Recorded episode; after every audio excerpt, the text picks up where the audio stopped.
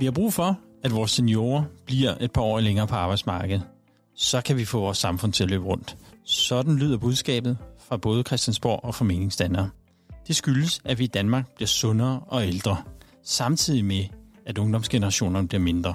Og det kan skabe udfordringer i fremtiden.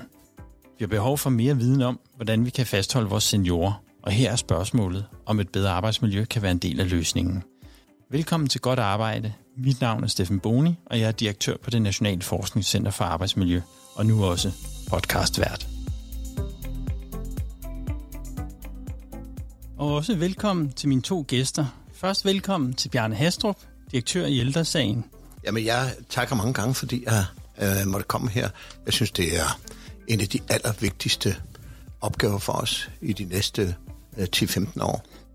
Og velkommen til professor ved det Nationale Forskningscenter for Arbejdsmiljø, Lars Andersen. Udover din forskning i fysisk arbejdsmiljø, leder du også forskningsprojektet Senior Arbejdsliv, hvor I blandt andet undersøger, hvordan vi kan give flere seniorer lyst til at blive på arbejdsmarkedet, men også hvilke faktorer, der skubber seniorerne ud af arbejdsmarkedet. Tak skal du have. Det er jo et utroligt vigtigt emne, eftersom vi skal arbejde længere og længere. Folkepensionsalderen stiger som konsekvens af den stigende middellevetid. Så det er utrolig vigtigt at finde ud af, hvordan kan vi sikre, at folk faktisk har lyst til at arbejde til en høj alder, og de ikke kun arbejder til en høj alder, fordi de skal gøre det. Det kommer vi til at snakke meget mere om. Velkommen til jer begge to. Jeg hedder Jan Stål. Jeg er tømmermester, og jeg har været på arbejdsmarkedet siden 79. Jeg har planer om at trække mig tilbage, når jeg bliver 65, og håber helbredet kan holde til det. Men jeg har sat min økonomi efter, at jeg skulle være helt gældfri, når jeg er 65. Jeg vil nok ikke stoppe helt, fordi jeg tror, at hvis man først stopper, så kommer man helt i stå. Denne senior, I mødte her, hedder Jan Stål. I Danmark har vi en målsætning om, at endnu flere medarbejdere skal have lyst til at blive flere år på arbejdsmarkedet. Hvordan gør vi det? Er vejen frem økonomiske goder, eller skal vi i højere grad have fokus på et godt arbejdsmiljø? Lars, lad os starte med dig. Drejer fastholdelsen sig om økonomi, eller er der andre faktorer, der spiller en vigtig rolle? Jan her, som vi lige har hørt, han er jo et rigtig godt eksempel på, hvor meget arbejdsmiljøet egentlig betyder for os mennesker. Jan han er rigtig glad for at gå på arbejde. Han synes, at øh, hans arbejde er, er meningsfyldt. Han er glad for sine kollegaer. Så der kan man sige, at han, er, han har virkelig nogle stay faktorer, der, der påvirker ham til at blive. Og det er en af de ting, der påvirker det her med, hvornår er det egentlig, vi trækker os tilbage fra arbejdsmarkedet. Der er også andre faktorer af blandt andet det, vi kalder for push-faktorer, som er det, der gør, at vi bliver skubbet ud før tid. Det er ikke et valg, vi træffer, men helbredet af kroppen eller hovedet kan simpelthen ikke mere, og så bliver vi skubbet ud. Måske i en førtidspension, måske i langtidsledighed. Vi har også andre faktorer, der spiller ind. Vi har blandt andet det, vi kalder for jump og pull, som er det, at man forlader arbejdsmarkedet på et tidspunkt, hvor man egentlig godt vil være i stand til at arbejde videre. Jump, det er det her med, der er nogle man har ligesom et indre ønske om, at man skal nå noget andet i livet end kun at arbejde, så man springer ligesom ud af arbejdsmarkedet. Man træffer selv valget. Man vil gerne ud og rejse verden rundt, se børnebørnene noget mere, eller hvad end man ellers måtte have lyst til i fritiden. Men der kan også være andre ting, der man kan sige, der er noget, der ligesom trækker en ud. Det er det, man kalder pullmekanismer. Et godt eksempel, det er for eksempel efterlønnen og retten til tidlig pension, så man har en rettighed til at få nogle penge, og så kan man blive lukket ud af arbejdsmarkedet på den måde. Endelig så har vi det, man kalder for stok. Altså det der stok refererer til, at man er fastlåst indtil det tidspunkt, hvor man har råd til at forlade arbejdsmarkedet. Men det er ikke sikkert, at de sidste 5, 6, 7 år er så sjove. Der skal man virkelig kæmpe med næb og klør for at komme på arbejde. Så kan man sige, at man er stok eller fastlåst på arbejdsmarkedet. Så tilbage til dit indledende spørgsmål. Jo, økonomien kan selvfølgelig være relevant for nogen, men der er altså bare nogle ting, der betyder meget, meget mere i livet, når man når en vis alder, og det er herunder blandt andet et, et rigtig godt arbejdsmiljø. Hvis man dobbeltklikker på tallene, kan man så se nogle forskelle mellem mænd og kvinder, eller imellem forskellige øh, jobgrupper? Det, man kan se nogle, nogle helt klare forskelle mellem forskellige grupper i det her forskningsprojekt Senior Arbejdsliv, som, som vi startede i 2018. Der, hvor der helt klart er tydeligst forskel, det er mellem dem, der har det mere stillesiddende arbejde, og dem, der har det hårdere fysiske arbejde. Der er en helt klar forskel i, hvad er årsagerne til, at man trækker sig tilbage. Både når man kigger på øh, registeropfølgninger for de her grupper, og når man spørger folk, hvad tror du bliver årsagen til, du kommer til at trække dig tilbage? Så hvis man tænker på de her push-faktorer, altså at man bliver skubbet ud, fordi det arbejde er for hårdt i forhold til, hvad man føler, hvad man kan, jamen så er det helt klart mere udbredt blandt dem, der har det hårde fysiske arbejde. Du, øh, du nævner det her med de økonomiske øh, vilkår. Det kan have en betydning for, at man er tvunget til at blive på arbejdsmarkedet, selvom man måske ikke har lyst. Men er der også nogle eksempler på, hvor det kan være en, en guldråd for at blive på arbejdsmarkedet? Ja, vi har også i, i det her forskningsprojekt til Arbejdsliv spurgt, hvis du nu forestiller dig, at du skal forlade arbejdsmarkedet ved en eller anden alder, så kan angive folk en alder. Hvad kunne så få dig til at arbejde nogle flere år end den alder, du lige har sagt? Så har vi spurgt til en række ting. Økonomien, jo, det betyder noget, men faktisk kun for hver fjerde til hver femte af de øh, plus 50-årige, som vi har spurgt her. Så det er ikke sådan, at økonomien vil kunne løse alle problemer, hvis vi skal have folk til at arbejde til en højere alder. Men det betyder noget for nogen. Men man kan sige, at når folk har råd til at trække sig tilbage, så er der andre ting, der betyder mere end økonomien. Så er der andre ting, der betyder mere. Det er sådan noget med, er der et godt arbejdsmiljø? Har man en god kollega? Er man glad for arbejdet? Har man den fleksibilitet, så man kan tilpasse arbejdet i forhold til det, man gerne vil i fritiden? Har man mulighed for at gå ned i tid, hvis man gerne vil have noget mere fritid? Jamen, så er der, så er der mange, der gerne vil, vil arbejde videre. Tak skal du have, Lars. Bjarne, hvis vi går videre til dig, tror du så på, at en højere løn eller en ekstra bonus kan give den nødvendige lyst til at blive et par år længere på arbejdsmarkedet? Jeg tror, der skal meget mere til. Øh, jeg tror, det der er noget af det vigtigste, når jeg taler med seniorer, det er, at de skal have noget at stå op til. Det er så medmenneskeligt centralt for dem. Altså frygten for at blive isoleret, frygten for at miste sit netværk, sine kollegaer osv., det er noget af det, der kommer til at spille en meget øh, stærk rolle fremover. Og så vil jeg også sige det på den måde, at øh, øh, jeg synes, at arbejdsgiver og samfundet skulle egentlig vågne lidt op, fordi seniorer, de bliver fremover hovedleverandør af ny arbejdskraft til det danske folk. Forstå på den måde, der er ikke ret mange andre steder, hvor man kan trække på arbejdskraften, fordi man er lukket af, stort set lukket af, for øh, indvandring, og der er ikke rigtig øh, andre steder, hvor der er dynamik og tilførsel af ny arbejdskraft. Så hvis jeg var arbejdsgiver, så ville jeg øh, vælge mig de seniorer, jeg vil fastholde. Og det er måske et af de centrale problemer, der er.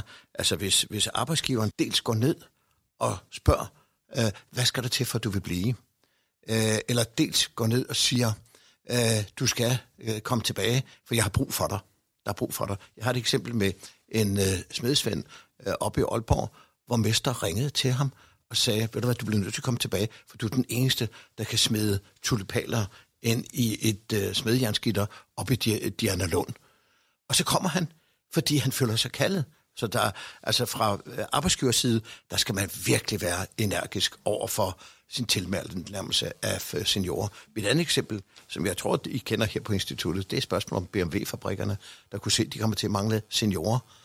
Og så går de ned og siger til dem, hvad siger til, at I får noget med i løn? Vil I så blive sige, nej, vi er ude at fiske? Øh, så går de ned og siger, jamen så kan I få endnu mere i løn. Så nej, vi vil stadigvæk ud at fiske, vi vil have fritid, vi har fået nok. Og så er der en ung ingeniør, der går ned og spørger dem om, hvad skal der til, for I vil blive? Og det er mit helt centrale råd til arbejdsgiver. Gå ned og spørg, hvad skal der til, for at I vil blive? Så var det arbejdsmiljøet. Det er arbejdsmiljøet, det er spørgsmål om noget lettere værktøj. Det er spørgsmål om at få en pause øh, hver anden time, øh, og en række andre øh, fordele. Og så vil jeg sige, at noget af det, som er, er skæmmende, det er, at øh, man ikke har forstået at få seniorerne tilbage på arbejdsmarkedet igen, når de enten bliver syge, eller øh, og skal ud af arbejdsmarkedet, eller de bliver arbejdsløse. Man, man er meget svært ved at få dem tilbage igen. Jeg kunne godt tænke mig at spørge lidt til, til det her. Dem, du eksemplificerer med her, det er dem, der er på kanten, øh, som stadigvæk er på arbejdsmarkedet. Ja. Er der også øh, et potentiale i dem, som egentlig er gået på pension, men finder ud af, at det var måske ikke den rigtige beslutning. Ja. De, de savner kollegafællesskabet, de savner det at så have stået op til noget. Kan man arbejde med en vej tilbage for dem? Ja, jeg synes, det er et rigtig godt spørgsmål, fordi vi kan se i vores fremtidsstudie, at øh, man går jo af fra arbejdsmarkedet, øh, dels fordi man har økonomien til det, eller øh, fordi helbredet ikke rigtig kan holde længere, eller fordi man har planlagt i god tid, at nu vil man beskæftige sig med noget andet. Så er der en del, der fortryder. Altså vi kan se, der er op mod øh, i vores nye fremtidsstudie, som jeg egentlig også vil introducere, der kan vi se, der er en del, der siger, hov, vi fortryder. Og dem, der fortryder, der kan vi se, der er en del, der gerne vil tilbage på arbejdsmarkedet. Så der findes altså en, en øh, der. Men det, der måske skræmmer mig allermest, det er, når man ser øh, de svar, som vi har fået i vores fremtidsstudie, så er der 20 procent, som siger, at de regner med at blive på arbejdsmarkedet øh, længere tid, end de ellers havde tænkt sig, fordi de er nødt til det. Og det vil sige, som du lige præcis fremhæver, der er nogen, der føler, at de er stokt på arbejdsmarkedet. Og det må man jo identificere og sige, hvad kan vi gøre for jer? Og så kan vi også se, at der er en stor gruppe, som siger til os, øh, at de nye, der er på vej ud på øh, pension, at de siger, at de dels vil godt gå lige lidt efter øh, pensionsalderen, som er 67 år. Og så er der nogen, der siger, vi vil bare blive så lang tid som overhovedet muligt. De to tal til sammen udgør 40 procent af den kommende generation. Så der ligger også en meget stor arbejdskraftstyrke. Hvis jeg skal prøve at opsummere her, så kan man sige, øh, at I begge to øh, nævner, at der skal meget mere til end blot at øh, stikke en økonomisk guldråd foran øh, den her målgruppe. De forskellige arbejdspladser skal tænke øh, og måske nærmere gentænke, hvad det er for nogle tilbud, de har til deres øh, seniorer, hvad det er for nogle... Øh, forstå, hvad det er for nogle ting, der driver dem. Øh, de skal forstå, hvad, hvad det er for nogle øh, forhold, både i arbejdsmiljøet, i forhold til fleksibilitet osv., som kan være med til at fastholde øh, medarbejdere på arbejdsmarkedet, eller måske endda lokke dem tilbage på arbejdspladsen. Samlet set, så noget af det, der er det centrale i det her, det er ordet fastholdelse, og det har vi en case om, som vi gerne vil spille for jer. Ja, det er godt.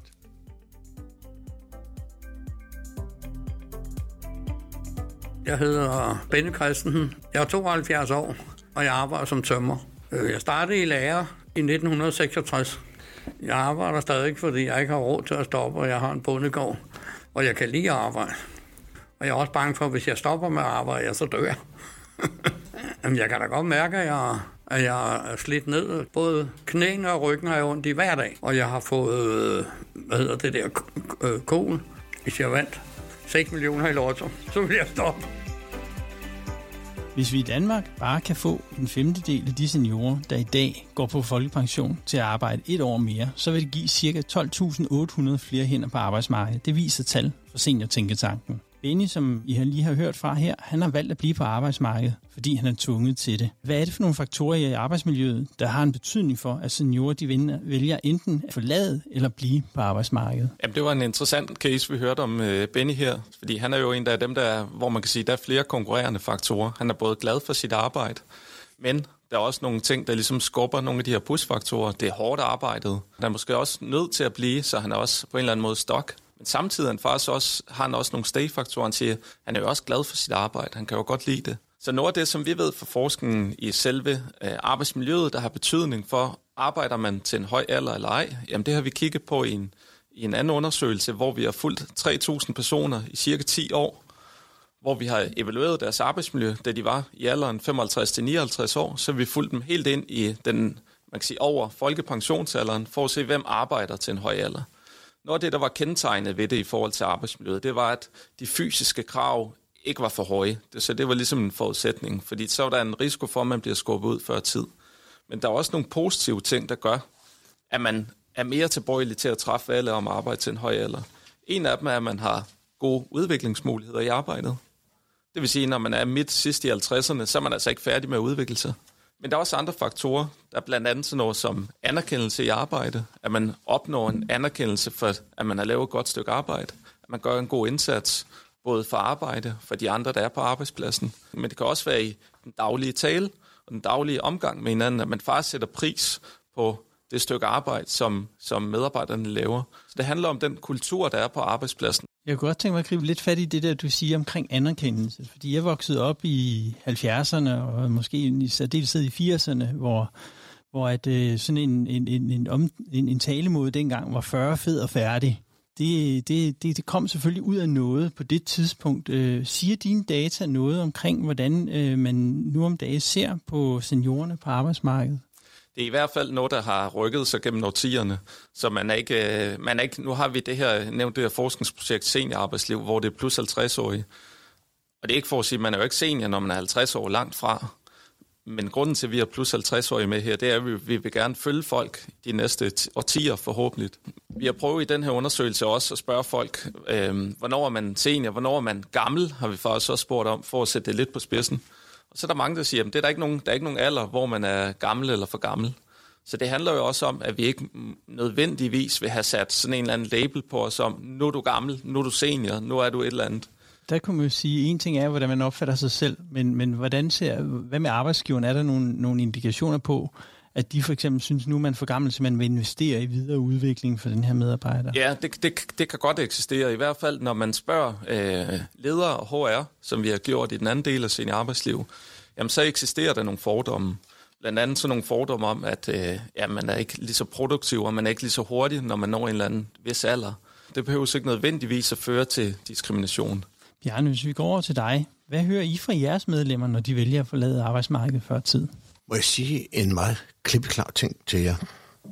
Under coronaen, der var der socioassistenter, sygeplejerske, læger og andre, der vendte tilbage, eller som blev længere tid på arbejdsmarkedet. Øh, de følte et, øh, en national forpligtelse, øh, et en stærk samfundsønske om, at de skulle hjælpe i en akut situation.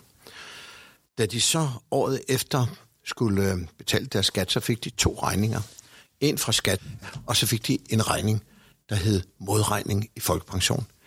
De blev skrige tosset. Så nu kommer vi tilbage til arbejdsmarkedet, og så får vi måske en marginal skatteprocent på over 60 procent. Det vil vi da ikke finde os i. Det gør vi ikke igen.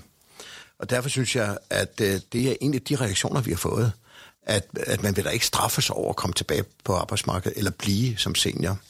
Øh, den anden reaktion, der kommer, det kan vi se i vores fremtidsstudie, det er, at der alligevel fortsat er over 50 procent af personer mellem 50 og 60 år, der ønsker at forlade arbejdsmarkedet før folkepensionsalderen.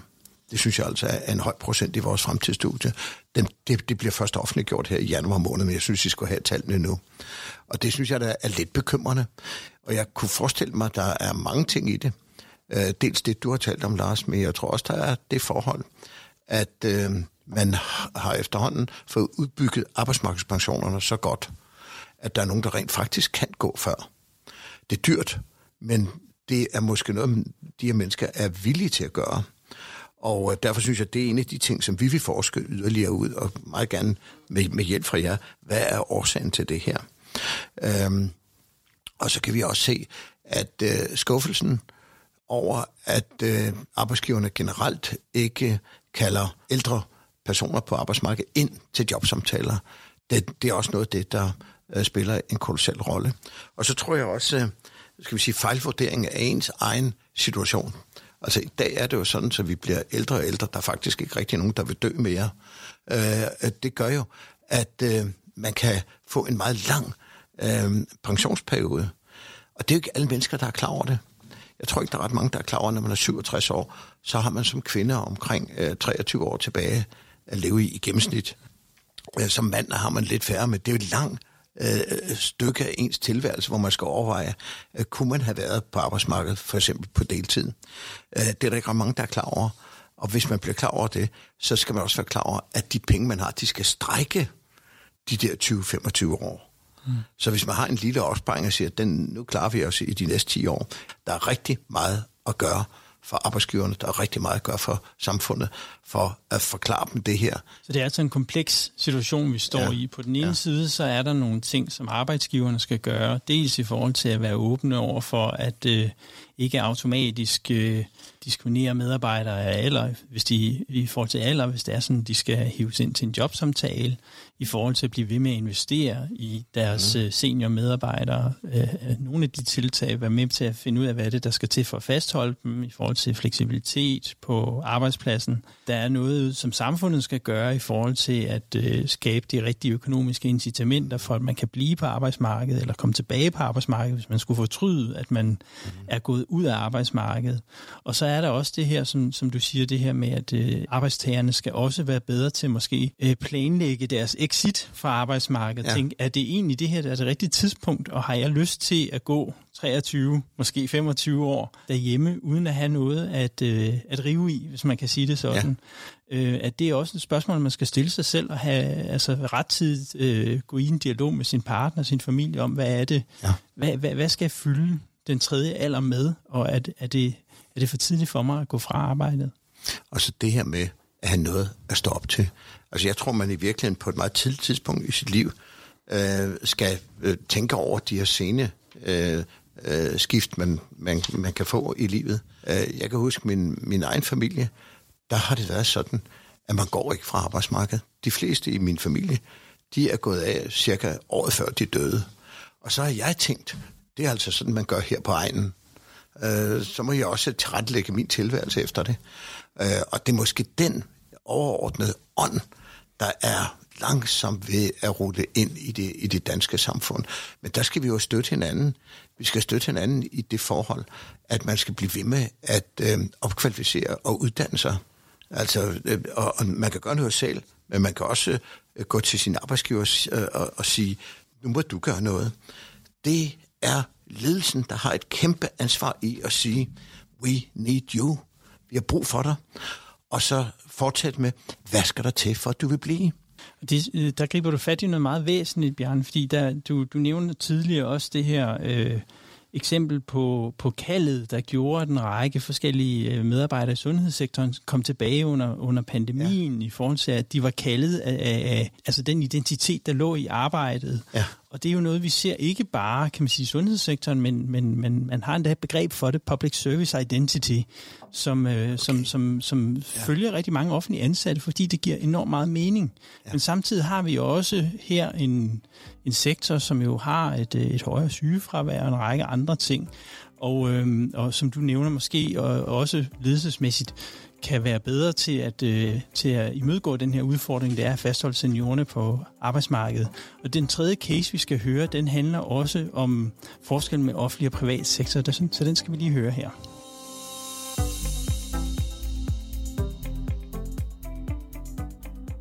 Jeg hedder Kirsten Dynes Møller. Jeg er 65 år, og øh, jeg er tidligere leder i Gentofte Kommune. Årsagen til, at jeg valgte at stoppe, det var, at i et job som leder øh, er det jo ikke muligt at gå ned i tid. Jeg har masser af energi stadigvæk og skal lave en masse ting, øh, også i mit nye liv, men jeg havde ikke mulighed for at gå ned på for eksempel fire dage, som havde været optimalt for mig. Nu skal tiden bruges til at være coach for unge øh, voksne, der har det svært. Jeg skal være tennistræner, og øh, jeg skal bruge mere tid på mine børnebørn og mig selv.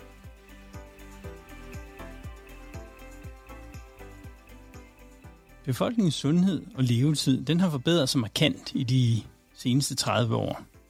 Øhm, rigtig mange danskere, de vil blive ældre end deres forældre, for danskerne i 60'erne, de har generelt en bedre helbred end bare for 30 år siden.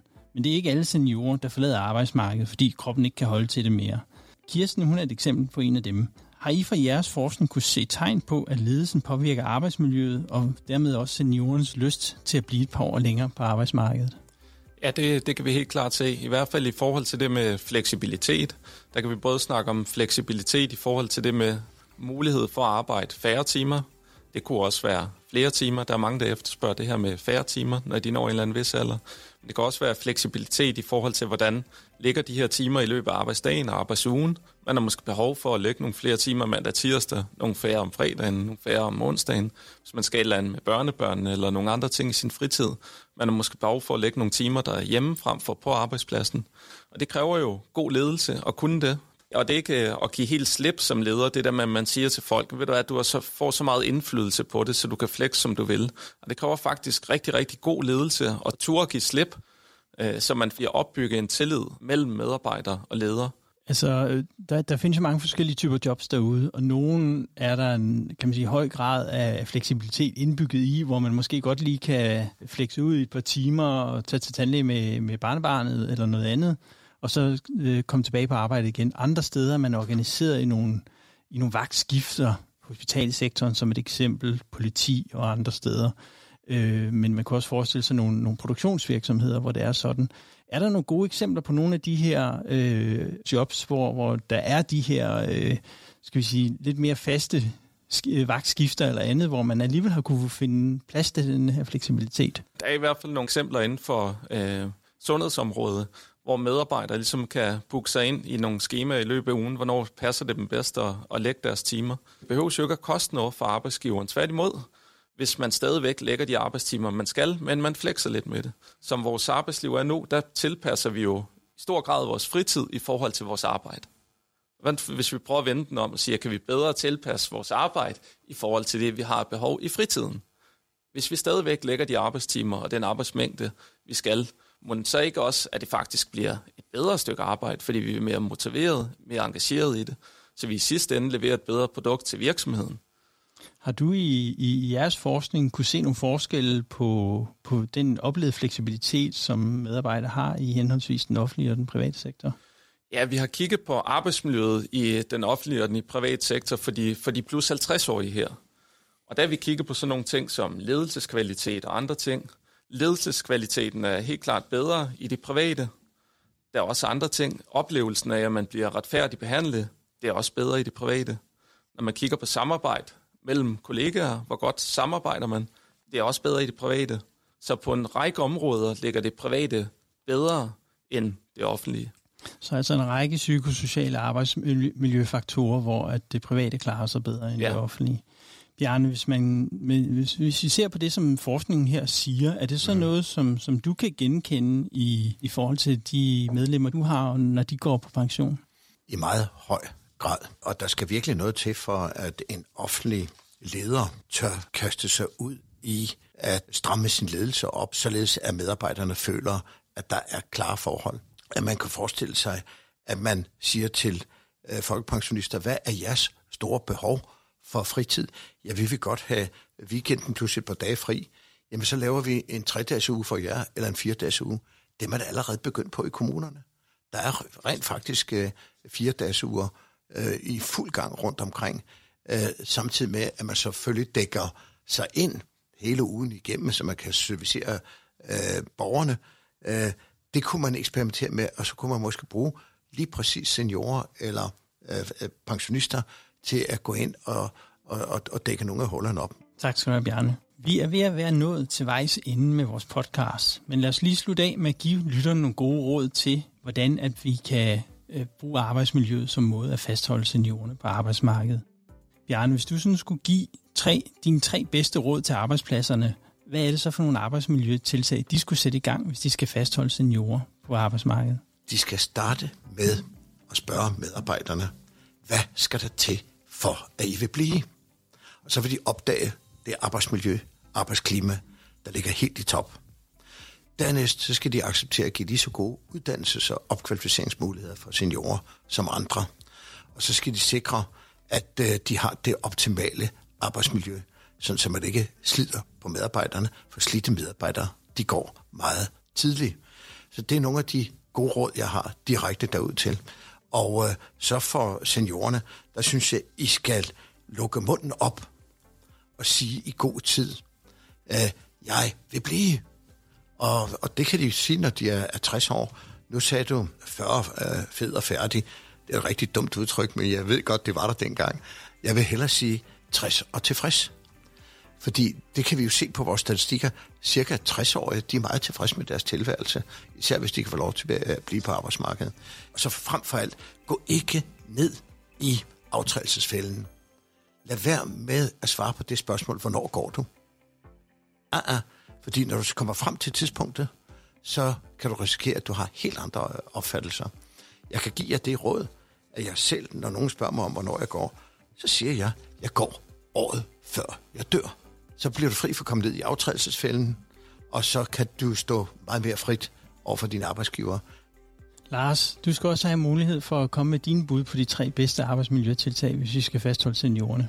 Jamen, jeg er helt enig med Bjarne i, at vi er nødt til at snakke, at man er nødt til at snakke sammen ude på arbejdspladserne. Finde ud af, hvad skal der til for dig, hvis du skulle blive her længere hos os. Så er det vigtigt at sætte ind med et godt arbejdsmiljø, hvor der er gode muligheder for at udvikle sig. Fordi man er ikke færdig med at udvikle sig, selvom man er midt sidst i 50'erne. Jeg tror nok heller ikke engang starten af 60'erne.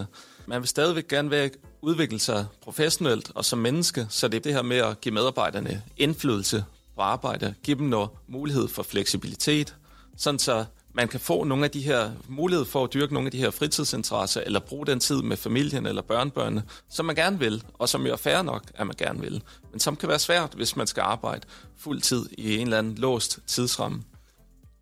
Så der ligger altså et stort potentiale i en arbejdskraftsreserve ved at fastholde seniorer på arbejdsmarkedet, eller endda øh, lokke dem tilbage på arbejdsmarkedet, hvis de har besluttet sig for at få gå, gå på pension, og så ser en mulighed for at komme tilbage. Men der er så også en række sten i skoen, der skal fjernes, øh, hvis det er sådan, at det, det skal lykkes. Der er en række ting, som skal gøres på Christiansborg. Der er en række ting, der skal gøres ud på de enkelte virksomheder. Og seniorerne skal også være klar over, hvad det er, de skal bidrage med ind i det her. Tak fordi I lyttede med i første version af podcasten Godt Arbejde. Vi lyttes ved.